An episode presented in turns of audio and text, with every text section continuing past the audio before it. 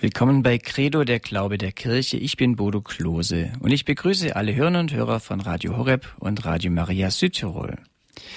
Krankheit, Leid, Sterben und Tod. Gehören sie zum Leben einfach dazu? Oder hat Christus mit seinem Leiden und Sterben nicht all das bereits getragen, sodass seine Nachfolger dies vielleicht gar nicht mehr ertragen müssten? Hier gehen die Ansichten innerhalb der Christenheit tatsächlich ziemlich auseinander.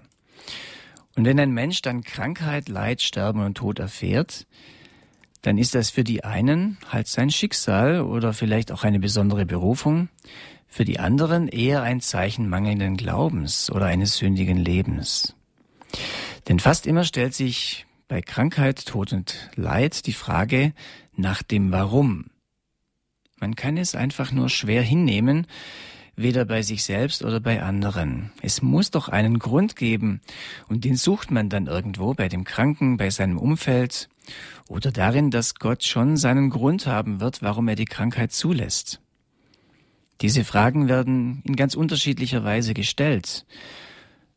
Vielleicht eher aktiv, bejahend oder sich aggressiv wehrend oder sich passiv ergebend. Und oft führt die, die Art, wie der Kranke oder sein Umfeld mit, dem, mit der Situation umgeht, weiter in eine Spirale hinein. Oft machen die bohrenden Fragen nach dem Warum den Menschen gleich noch um einige Grade kränker.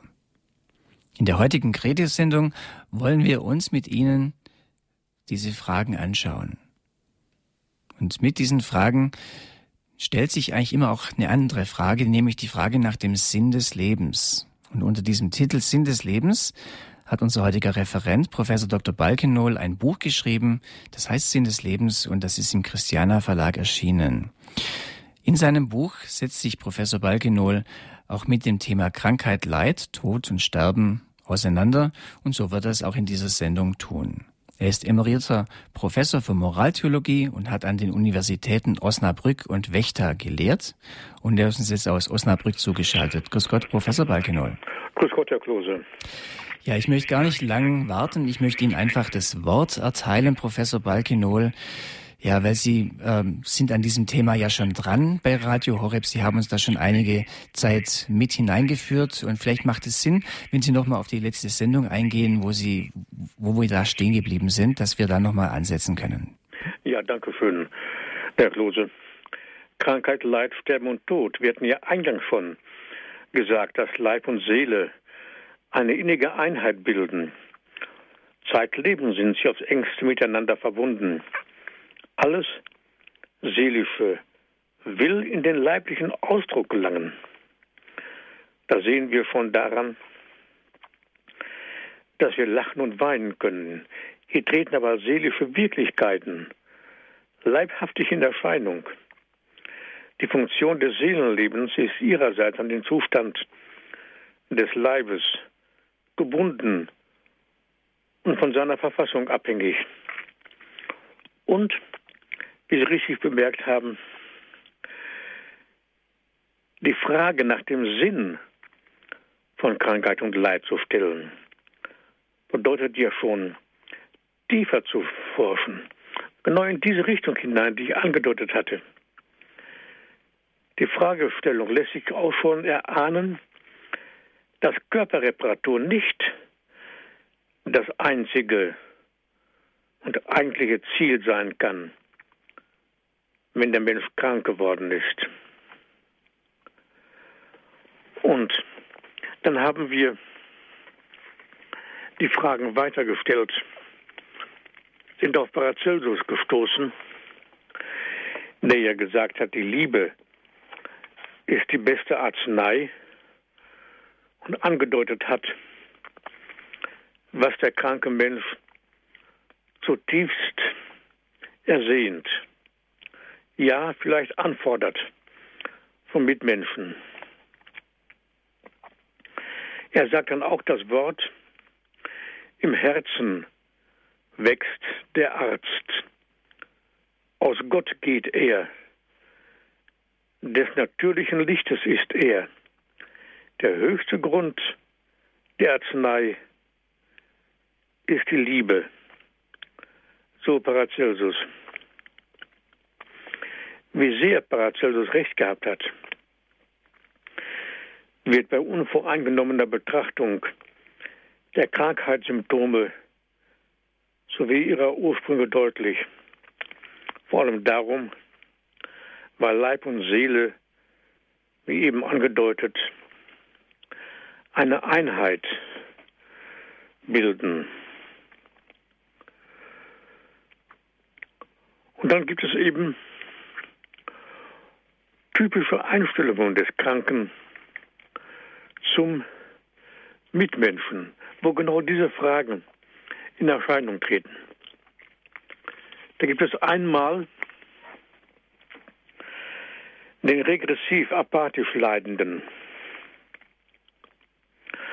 also Leidende, die sich innerlich und äußerlich von der Mitwelt distanzieren, weil sie in der Vorstellung leben, dass die Mitmenschen sie enttäuscht haben oder sie enttäuscht hätten.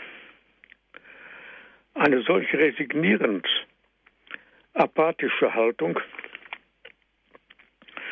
bekundet ein gestörtes bzw. verkümmertes Urvertrauen, wird aber ebenfalls von einer unbewussten Unterströmung getragen, nämlich von der ebenfalls unbewussten Erwartung, Mitmenschen zu verstehender Hilfe anzuregen.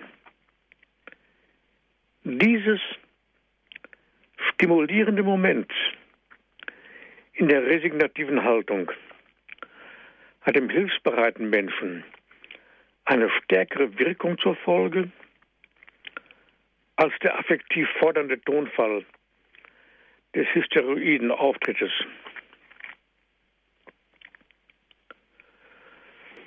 Diese, diesen Fragen waren wir nachgegangen. Und der resignierend Leidende setzt auch dem Lebensprozess, dem, Voran, dem Voranschreiten im Leben,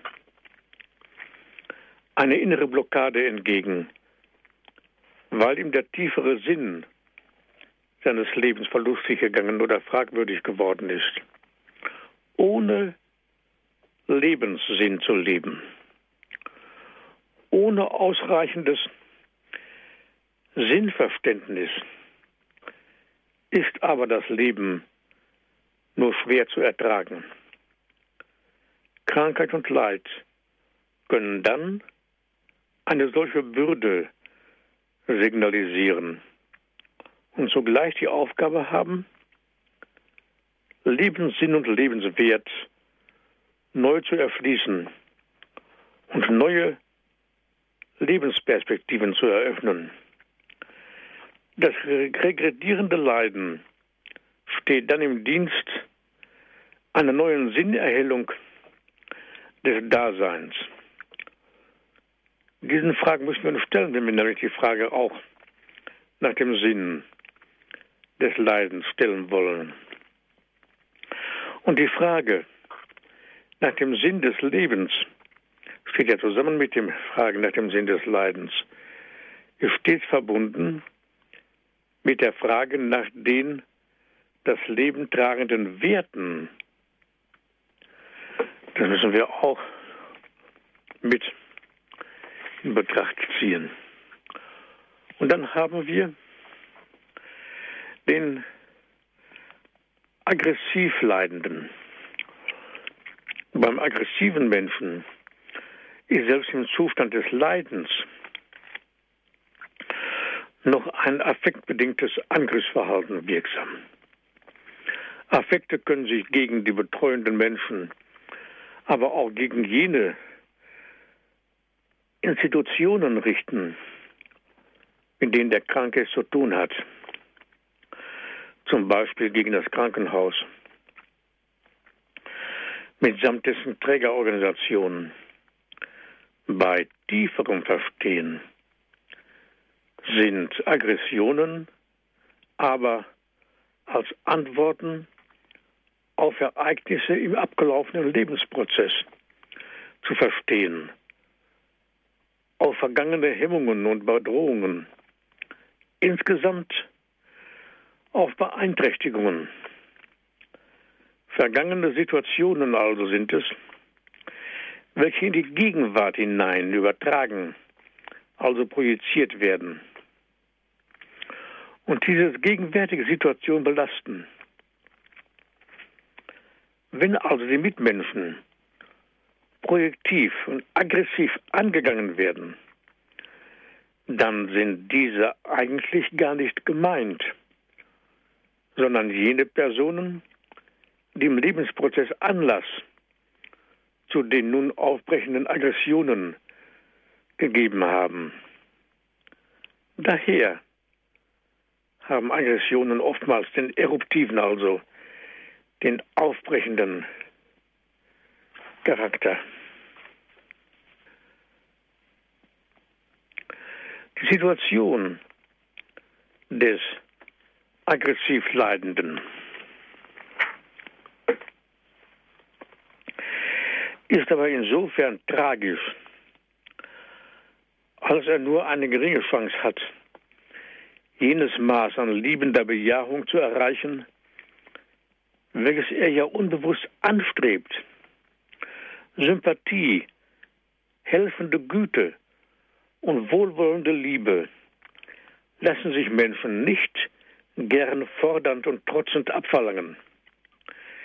Insofern kommt der resignierend apathisch Leidende eher zu der ersehnten Sicherstellung und Anerkennung der Person als der trotzig Fordernde.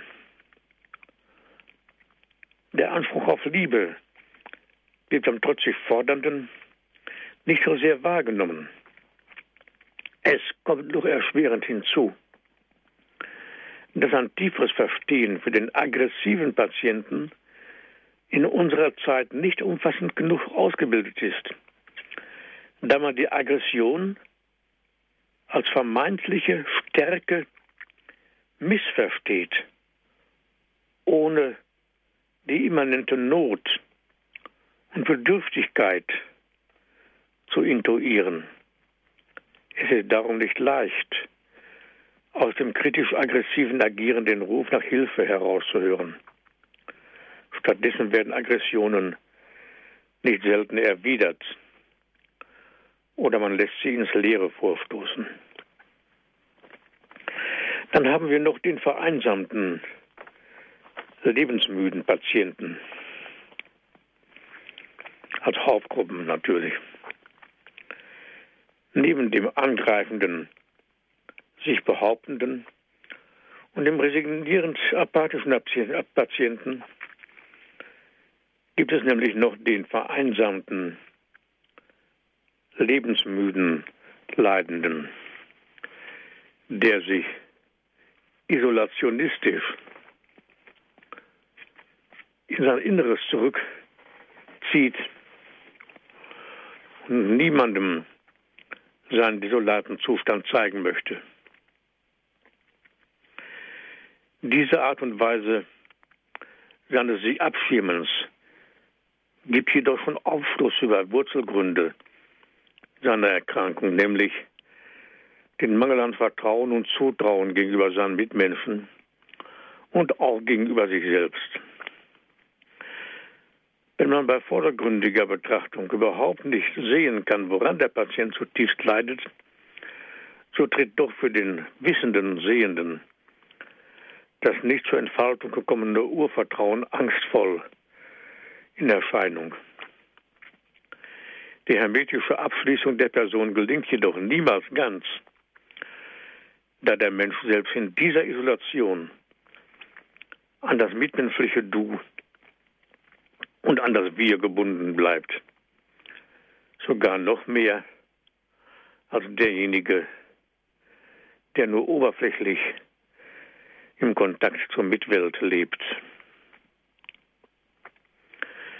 Die Möglichkeit, den Menschen aus der narzisshaften Selbstisolation herauszuholen und ihn damit zu retten, ist jedoch immer gegeben. In solchen Fällen besteht allerdings häufig die Gefahr des Suizidversuches, beziehungsweise des perfekten Suizides. Daher sind die genannten Erscheinungsformen des, also die genannten Erscheinungsformen dieser Erscheinungsformen, dieser Krankheit als präsuzidiales Syndrom zu verstehen, das zugleich Zeichen einer umfassenden Verzweiflung sein kann.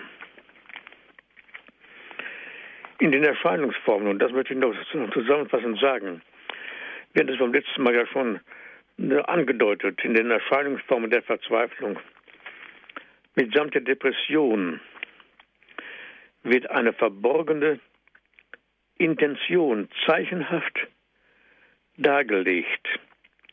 Das ist die kommunikative und zugleich finale Seite der Verzweiflung, also auch eine zielgerichtete Seite der Verzweiflung, die finale Seite der Verzweiflung, dass sie immer noch auf Sicherstellung, auf Rettung der Person ausgerichtet ist. Dass der Mensch also unbewusst auf der Suche ist nach einem Menschen, der ihn in seiner seelisch desolaten Situation versteht und aus dem Zwinger herausholt. Darum setzt das Unbewusste die Zeichen der Verzweiflung wie Kommunikationsnot, extreme Depressionen oder auch die leiblichen Erscheinungsformen, damit für den Sehenden die Aufmerksamkeit erregt wird und helfende Bemühung möglich wird, die nur mit Kontaktstärkung beginnen kann.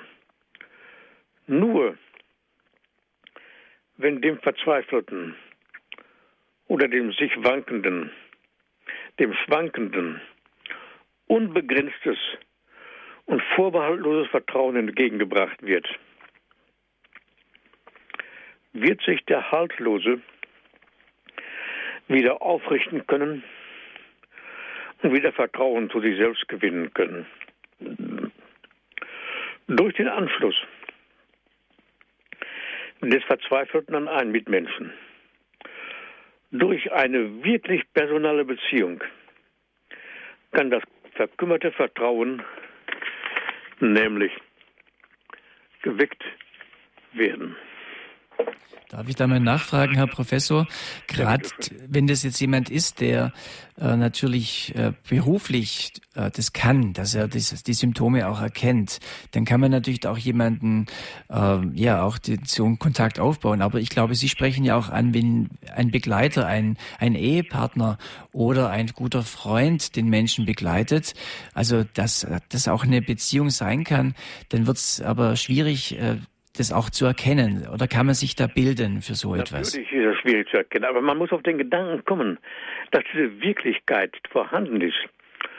Und dann wird man auch sehen, worauf die Symptome hindeuten, nämlich auch verstehen.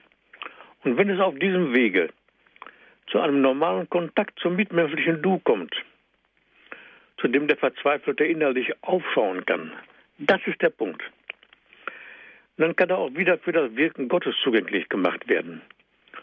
Auf diese Zusammenhänge haben Erziehung und Seelsorge, aber auch die ärztliche Sorge um den Menschen in Zukunft als eigentliche Aufgabe verstärkt Obacht zu geben. Und dann ist noch ein Punkt wichtig, den ich doch noch wiederholen möchte. Die Verzweiflung in ihrer Höchststeigerung kann eine dreifache sein, nämlich die Verzweiflung an sich selbst, am mitmenschlichen Du und an Gott.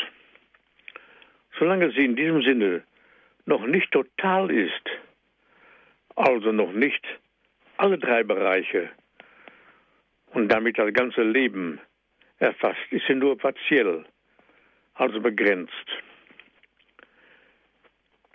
Das sind weniger theoretische Aspekte, sondern aus dieser Wirklichkeit ergeben sich auch Anhaltspunkte für die menschenkundige Bemühung. Eine partielle Verzweiflung ist eine Art Vertrauenskrise. die bei menschenkundiger Pflege, Erziehung und Seelsorge noch überwunden werden kann. Ganz anders aber sieht es bei der totalen Verzweiflung aus. Hier muss sorgfältig beobachtet werden, in welchem Bereich die Beziehungen noch am wenigsten gestört sind. Und genau an dem Punkt muss angesetzt werden, um tragfähige Beziehungen in der gesamten Weise, in der dreifachen Weise wiederherzustellen. Und dann ist noch die Frage wichtig, die wir uns noch heute neu zuwenden wollen, nämlich die verborgenen Fragen des Patienten nach Grundbedingungen des menschlichen Lebens. Wir werden ja von den indirekten Fragen, von den verborgenen Fragen, von dem Sinn der Krankheit gesprochen. Und da gibt es auch solche Fragen nach Grundbedingungen des menschlichen Lebens. Bevor wir diesem Thema aber weit näher kommen wollen, wollen wir ein paar Klänge Musik hören.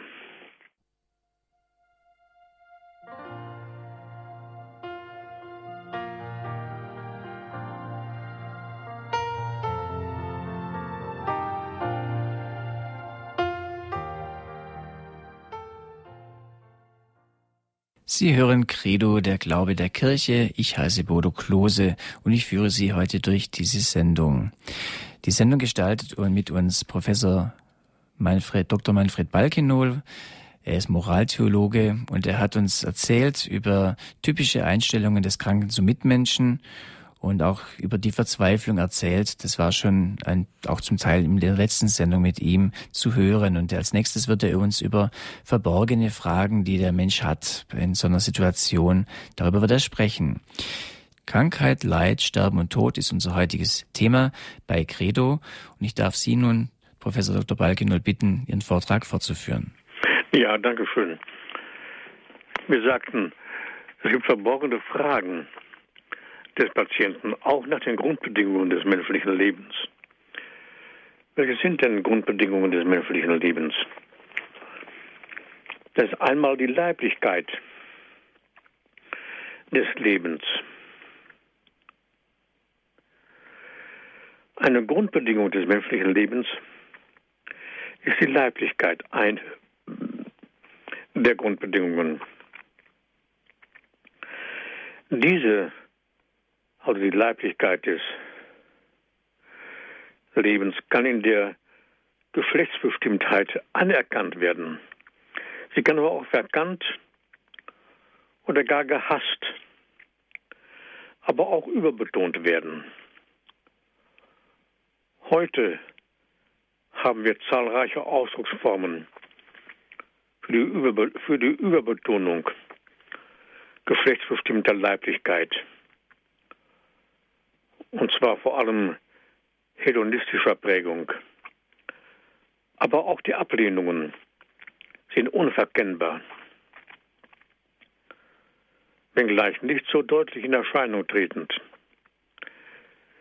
Die vielfältigen Formen des Geschlechtertausches beispielsweise sind beispielsweise und zwar in geistiger, in seelischer und auch in leiblicher Hinsicht sind hierfür charakteristisch die vielfältigen Formen des Geschlechtertausches, sagte ich.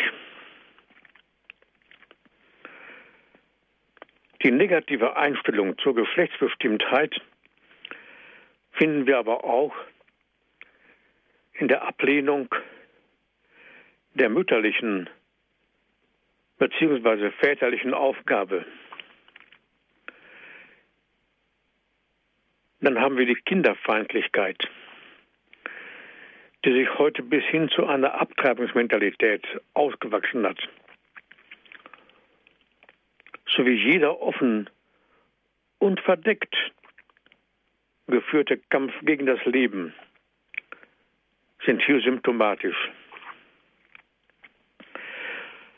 Viele Auswüchse der Emanzipationsbestrebungen sind vor diesem Hintergrund ebenfalls leichter zu verstehen. Da jeder Versuch,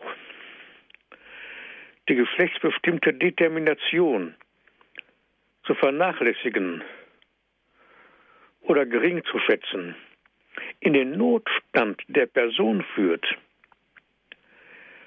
kann diese Werdenot auch in Erkrankungen somatisiert werden, also leibliche Erscheinungsformen annehmen.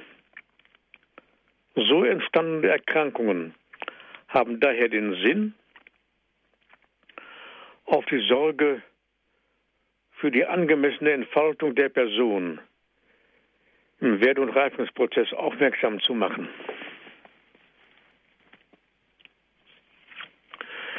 Das war ein Bereich. Ein weiterer Bereich sind immanente Fragen nach Zeugung, Geburt, Sterben und Tod. Im eigentlichen Sinne besagen Zeugung und Geburt, dass der Mensch nicht aus sich heraus Ursprung und Existenz hat, sondern dass er von Eltern stammt,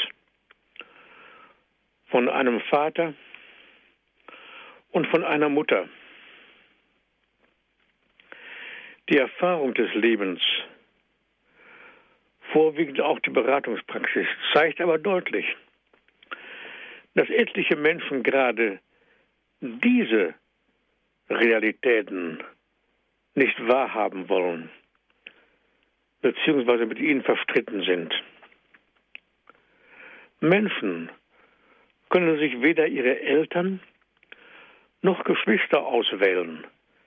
Das sind Daten, also Gegebenheiten, mit denen sie leben zu denen sie sich bekennen müssen. Die stärkste und mächtigste personale Beziehung ist die Relation der Mutter zu ihrem Kind, weil das Kind schon pränatal von der Mutter in leiblicher und in geistig-seelischer Hinsicht geprägt wird, weil die Beziehung der Mutter-Kind, weil die Beziehung Mutter-Kind überwiegend emotional kardial ist und weil diese Relation lebenslänglich wirksam bleibt. Noch nach der Geburt handelt es sich um eine Lebenseinheit, die somatisch und psychisch nicht innig genug eingeschätzt werden kann. Vor allem ist es das Urtrauen, welches sich zur Kontakte mit der Mutter zu einem tragenden Personenvertrauen entfaltet. Die psychische Urhaltung eines jeden Menschen ist das Zutrauen. Von Beginn seines Lebens an ist jeder Mensch auf dieses Trauen hin disponiert. Es gehört zur Schöpfungswirklichkeit. Und es ist gleichfalls eine Erfahrungstatsache, dass dem Menschen ein Urtrauen mitgegeben wird. Dieses ist die eigentlich psychische Grundlage und die wichtigste Bedingung für das Gelingen des Lebens.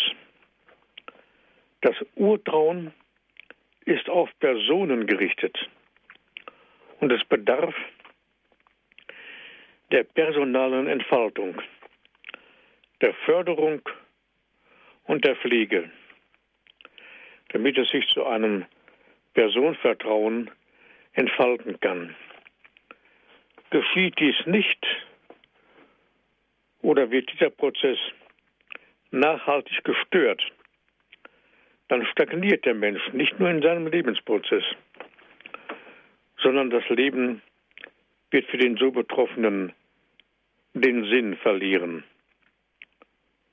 und den Symptomen, mit den Symptomen der Hoffnungslosigkeit.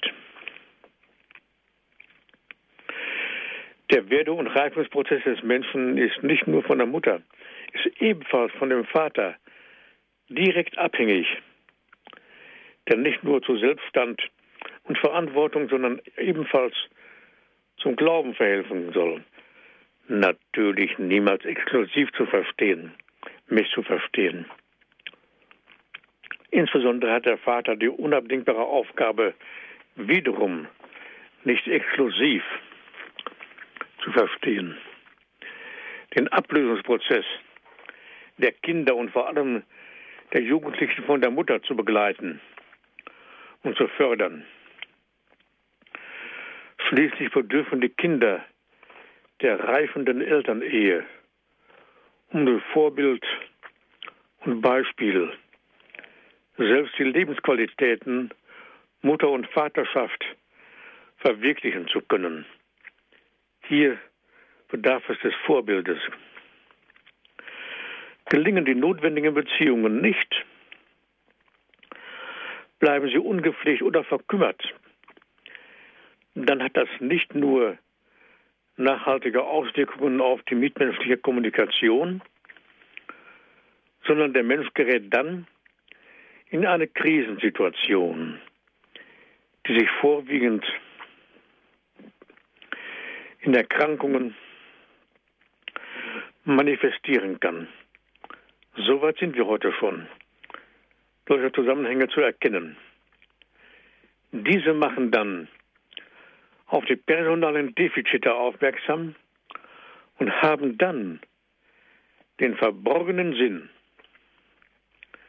die desolaten, urmenschlichen Relationen neu zu sanieren. Weiterhin Sterben und Tod als Grundbedingungen menschlichen Seins können vom Menschen nicht ignoriert, wohl verdrängt und auch unterschiedlich eingeschätzt werden. Sterben und Tod können gefürchtet und ängstlich gemieden, aber auch gesucht oder ersehnt werden. Eine absolut indifferente Haltung gegenüber diesen Wirklichkeiten ist kaum anzutreffen. Zum tieferen Verständnis des Todes ist aber zu sagen,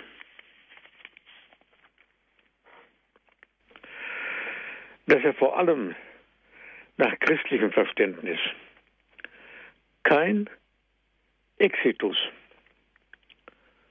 also kein Ausgang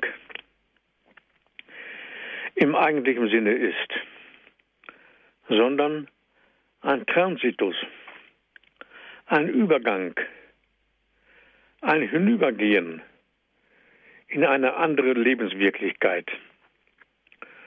So gesehen ist der Tod die letzte und zwar entscheidende Wandlung, die im Vorgang des Sterbens eingeleitet wird. Und die Fastenzeit, die ja heute beginnt, am Aschermittwoch, ist ja auch eine Zeit des Einübens, dass der Mensch durch Krankheit, Leid, Sterben und Tod hindurchgeht zur letzten Erfüllung seines Lebens. Den Gesichtspunkt werden wir noch aufgreifen, vertiefen müssen. Unter dem Gesichtspunkt des Wandlungsprozesses rückt daher das Sterben in ein ganz anderes Licht, als es eine nur diesseitige und statistische und statische Betrachtung ermöglichen würde. Tod als letzte Wandlung im Reifungsprozess verweist daher auf zahlreiche andere vorausgegangene Wandlungen, welche die endgültige Wandlung gleichsam vorbereiten. Daher darf der Mensch in dem Wandlungsprozess seiner Person nicht stecken bleiben. In diesem Ablauf sind Krisen und Krankheiten Ausdrucksformen und zugleich Chancen der Wandlung, die jeder Mensch durchlaufen muss, bis er der geworden ist, der er nach dem Willen seines Schöpfers werden soll. Unter solchen Vorzeichen sind Krisen und Krankheiten auch als Wandlungszeiten zu verstehen, welche die entscheidende Wandlung im Sterben auch dann schon vorbereiten, wenn an den Zeitpunkt des Todes noch gar nicht gedacht wird. Diese Daten weisen aber auch auf den inneren Zusammenhang von Medizin und Seelsorge hin. Denn nicht nur Ärzte und Pfleger, sondern ebenfalls Seelsorgerinnen und Seelsorger sind zur Hilfe aufgerufen, da der Krankheits- und Verwandlungsprozess identische Vorgänge sind. Dass in den Erkrankungen immanente Fragen nach der Wandlung des Menschen innewohnen, kann heute nicht mehr geleuchtet werden. Zahlreiche Krankheiten können dann auftreten, wenn der Mensch mit diesem genannten Bereich verstritten ist. Bevor wir einen weiteren wichtigen Punkt nennen, hören wir noch ein paar Klänge Musik.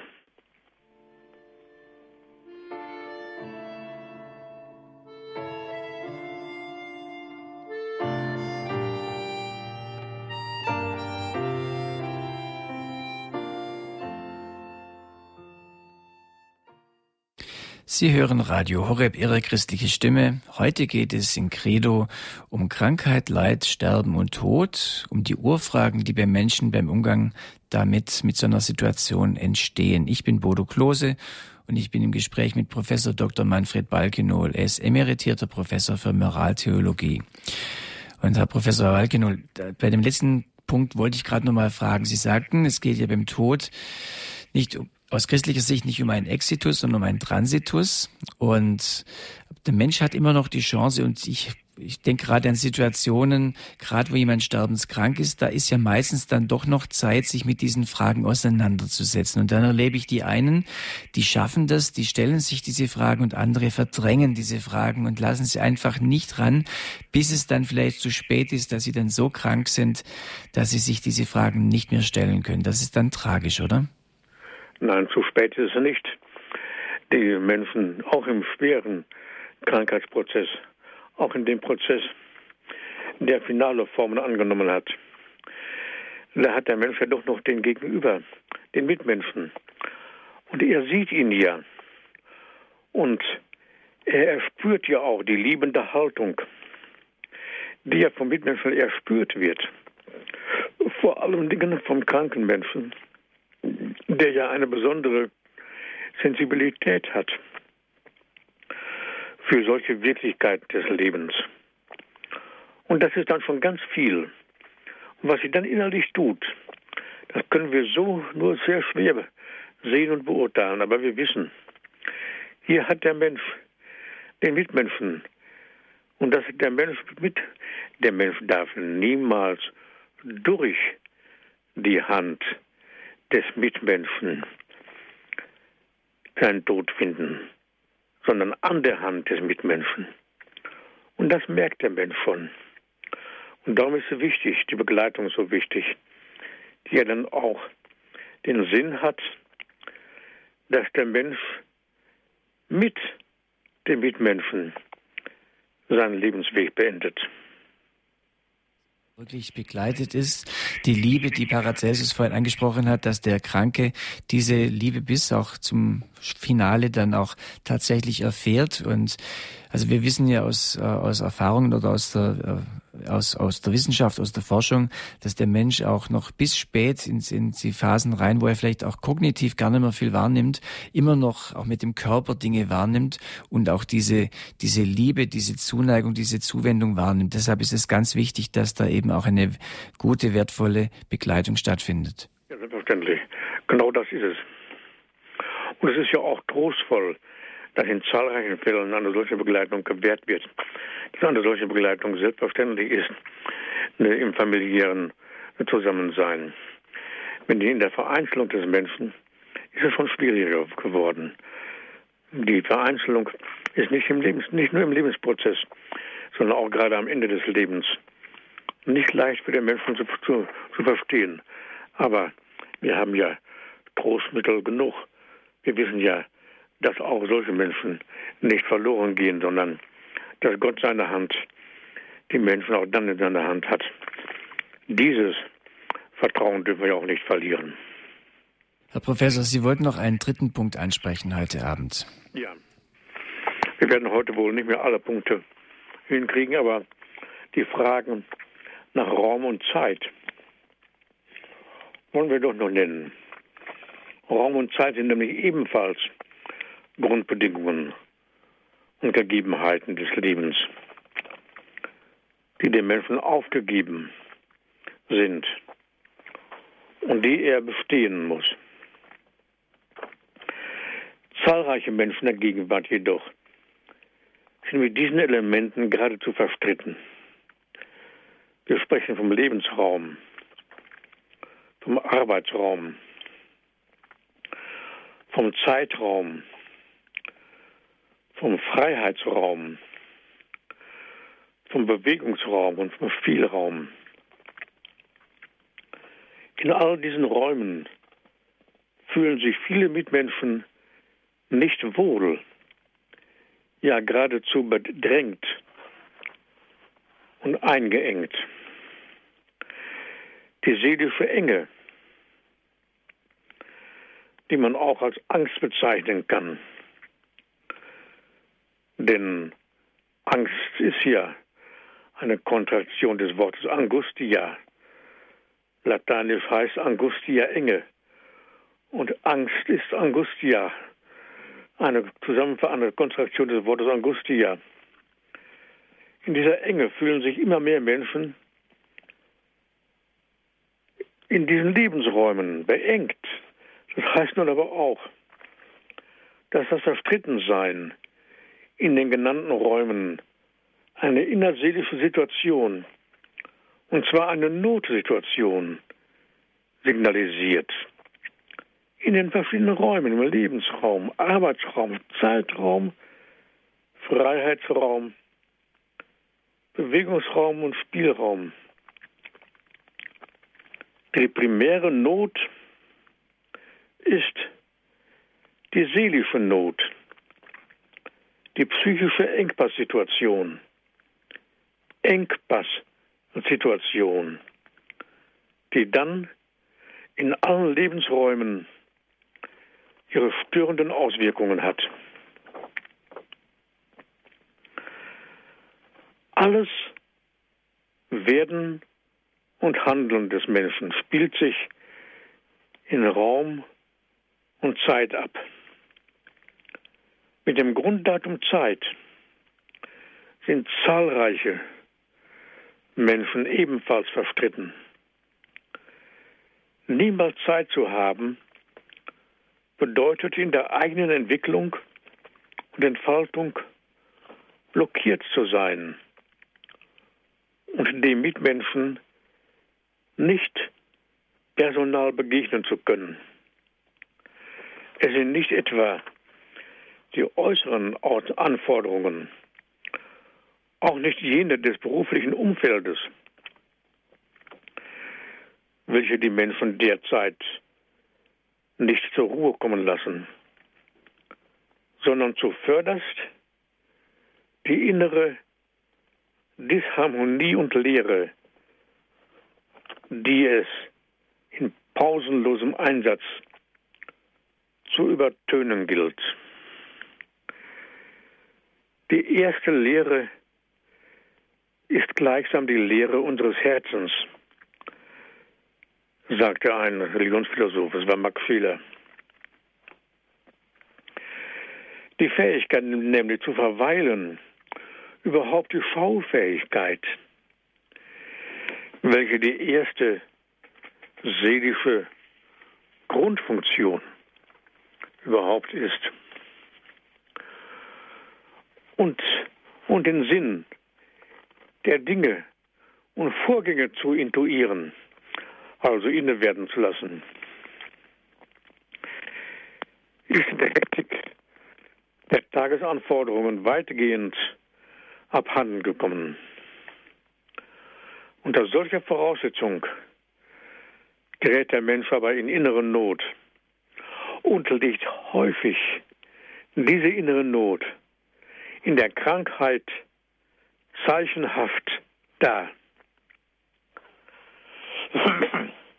Wenn ihm selbst schon diese Vorgänge, die sich in und mit ihm ereignen, nicht bewusst sind, dann sollten doch Pfleger, Ärzte und Seelsorger auf diese Mitteilungen aufmerksam werden, damit eine Befreiung aus der Engpass-Situation erreicht werden kann. Ein ganz wichtiger Punkt, den wir genannt hatten. Fragen nach Raum und Zeit. Vielleicht können wir folgende noch kurz ansprechen, die Fragen nach Erwerb und Besitz. Vielleicht hören wir noch ein paar Klänge Musik.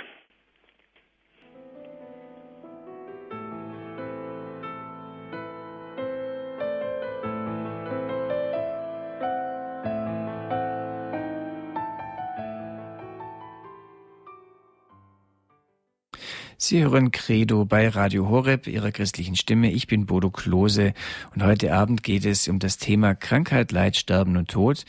Und wir ähm, sind im Gespräch mit Professor Dr. Manfred Balkenol. Und Professor Balkenol hat uns gerade erzählt, dass Raum und Zeit Kriterien sind. Wenn die in Disharmonie kommen, dann, äh, und das ist in der heutigen Zeit viel der Fall, dann entsteht eine innere Leere, eine innere Schwierigkeit, die auch zu Krankheit führen kann und zu weiteren Problemen. Und Sie wollten gerade noch, Herr Professor, einen Bereich ansprechen, Besitz und Habsucht. Was geht es denn bei Besitz und Habsucht in Bezug auf Krankheit? Ja, die Frage nach Erwerb und Besitz. Dass dieses indirekte Fragen nach Erwerb und Besitz kann ebenfalls in der Erkrankung hervortreten. Gar nicht selten kommt es nämlich vor, dass Menschen mitten im, im pausenlosen Streben nach Besitz und Gewinnmaximierung zusammenbrechen. Das habe ich x-mal im Leben beobachten können. Die leiblichen Erscheinungsformen, etwa im Gradia-Bereich, sind hier ganz eindeutige Signale einer psychischen Wirklichkeit tiefer noch gesehen als nicht personengemäß entfaltetes Besitzstreben. Entwicklungspsychologisch zählt das Erwerbs- und Besitzstreben zu den zähesten und durchschlagendsten Strebungen. Es erwacht im frühen Leben kaptativ, also erfassend. Und er liegt am greisen Menschen retentiv, also bewahrend.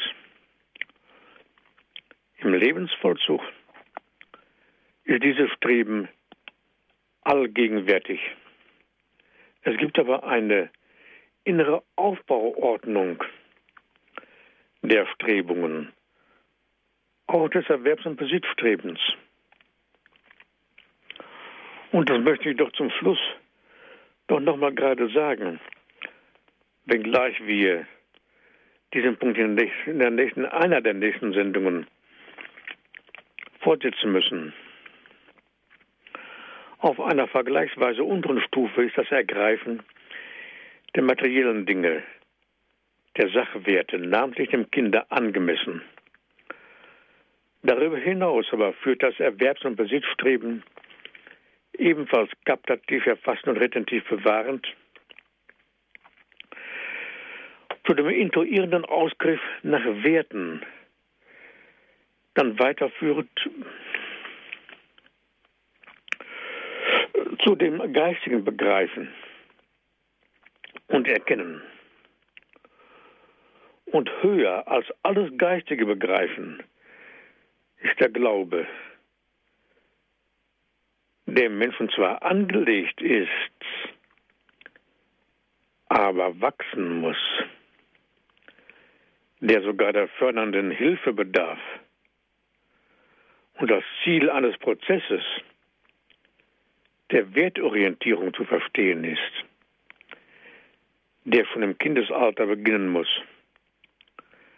wenn er ohne gravierende Störungen verlaufen soll. Dass der Glaube im Erwerbs- und Besitzstreben eine Wurzel hat, das sieht man schon daran, dass er kaptativ, also ergriffen und retentiv bewahrt werden kann. Daher ist aber auch zu beachten, dass sowohl der Glaube an Gott als auch das Glauben können gegenüber dem mitmenschlichen Du gesehen werden muss. Defizite gibt es indes in dreifacher Hinsicht, nämlich, dass der Mensch nicht an sich selbst glauben kann, dass die Glaubensfähigkeit hinsichtlich des mitmenschlichen Du erschüttert ist und dass es Schwierigkeiten gibt hinsichtlich des Glaubens an Gott. Das ist meistens eine Einheit, wenn man nur tiefer genug hinschauen kann. Was aber die Aufbauordnung des Erwerbs- und Besitzstrebens anbetrifft, so ist es keineswegs selbstverständlich, dass der Ausgriff von den materiellen Werten bis hin zu den seelischen, geistigen und heiligen Werten gelingt. Es ist häufig so, dass der Mensch auf der gleichsam unteren Stufe stehen und an den materiellen Werten fixiert bleibt. Die sinnentblößte Habgier ist eine Antwort darauf, dass die Ausrichtung auf seelische, geistige und heilige Werte gestört wurde bzw. unterblieben ist. Die Unruhe, die daraus erwächst, ist nicht nur eine geistig-seelische, sondern durchwaltet selbst den biosomatischen Bereich und macht hier in einer aufbrechenden Erkrankung unter Umständen auf die desintegrative, auf die desintegrierte Werteordnung aufmerksam. Erkrankungen, die aufbrechen können, auf diese Werteordnung, die nicht personengemäß verlaufen ist, aufmerksam machen. Und das sind dann also auch Ursprünge von der Erkrankung. Wir werden bei einer anderen Sendung diese Fragen fortsetzen. Für heute, liebe Hörerinnen und Hörer, bedanke ich mich für Ihre Geduld und für Ihre Aufmerksamkeit. Ja, vielen Dank, Professor Balkenol. Also ich merke mir jetzt mal, also wir haben Sie viele Dinge angesprochen, da können wir natürlich vertiefen. Sie haben ja auch ein großes Kapitel in Ihrem Buch Sinn des Lebens darüber geschrieben, über den Bereich Krankheit, Leid, Sterben und Tod. Aber ich merke gerade, wenn also Krankheit auftritt, dass die doch sehr symptomisch äh, gedeutet werden kann, ob äh, Situationen sind im räumlichen, im zeitlichen Bereich, im Bereich der, von Erwerb und Besitz, dass man da Schwierigkeiten hat, was sich dann durch eine Krankheit äußert oder auch in, in der Familiensituation, wie, wie, wie viel Liebe man bekommen hat, dieses Urtrauen, das Sie angesprochen haben. All das sind Dinge, wo man dann vielleicht schauen kann, ja, die Krankheit als ein Symptom für etwas, wo man dann doch nochmal im, im, im richtigen Leben gucken muss oder schauen könnte, wo man da reinschaut. Natürlich Ärzte sind natürlich Leute, die sagen, ich schaue auf die Symptome und versuche das zu beseitigen. Die Ursachen sollen dann andere Leute anschauen. Eine reine Symptomtherapie wäre hier nicht hinreichend, nicht ausreichend. Gut, ich danke Ihnen ganz herzlich, Herr Professor. Ja, ich bedanke mich. Und wünsche auch Ihnen noch alle, alles Gute. Schöne Grüße nach Osnabrück. Danke. Die Sendung ist aufgezeichnet worden, liebe Hörer und Hörer. Wenn Sie möchten, können Sie sagen, ich kann eine CD bestellen beim CD-Dienst von Radio Horeb unter der Telefonnummer 08323 9675120. Sie können auch im Internet unter www.horeb.org nachschauen. Dort unter Podcast, aktuelle Sendemitschnitte, wird diese Sendung in ein paar Tagen reingestellt, wo Sie sie auch nochmal nachhören können, wenn Sie sagen, da war auch sehr viel drin und ich möchte es nochmal vertiefen und äh, ja, auch nochmal eben nachhören. Können Sie gerne machen. Mehr Informationen natürlich auch auf unserer Homepage www.horeb.org oder telefonisch beim Hörerservice zu den üblichen Geschäftszeiten 08323 9675 110. Das ist die Nummer vom Hörerservice.